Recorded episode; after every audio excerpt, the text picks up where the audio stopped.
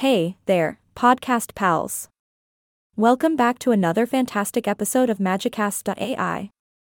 I'm your host, and man, am I excited for today's topic. We're diving headfirst into the world of skateboarding. Now, let me warn you right off the bat I may not be Tony Hawk, but I promise you an entertaining ride nonetheless. So, grab your wheels and let's roll. Skateboarding. Ah, The art of cruising on four wheels attached to a plank.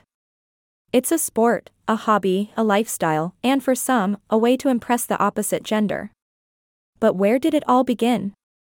Well, according to my extensive research, aka a quick Wikipedia search, it seems like this memorable pastime originated back in the 1940s. Apparently, some surfers wanted to take the ocean with them wherever they went, so they slapped some wheels onto a wooden board and voila. Skateboarding was born. Now, as much as I'd love to channel my inner skater dude and thrill you all with tales of my epic stunts, let's not kid ourselves. If I stepped on a skateboard, I'd probably end up with more bruises than a banana at a fruit market. But hey, I can still appreciate those brave souls who dare to conquer the pavement.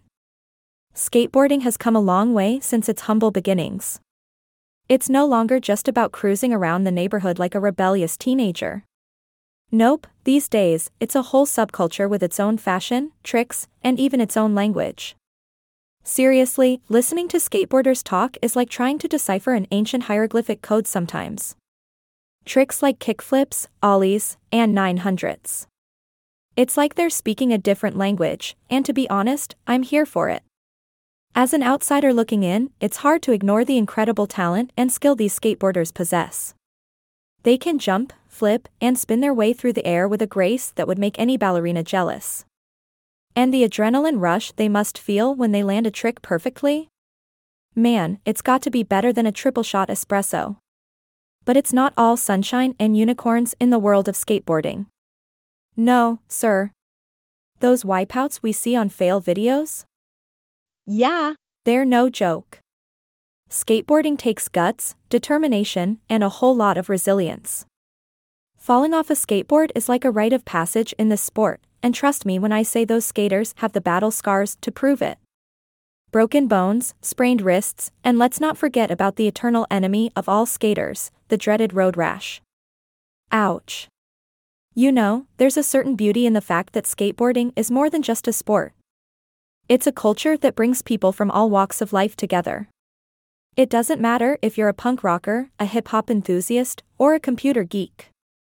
When you step on a skateboard, you become part of this universal language that transcends barriers and unites people through their shared love for shredding it up.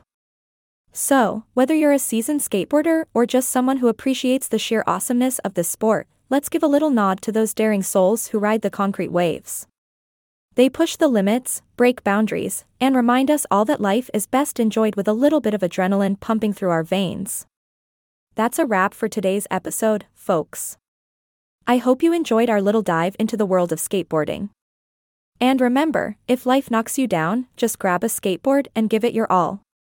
Catch you next time on Magicast.ai, where we'll tackle another fascinating topic. Until then, keep living life on the edge, and don't forget to wear a helmet. Stay rad.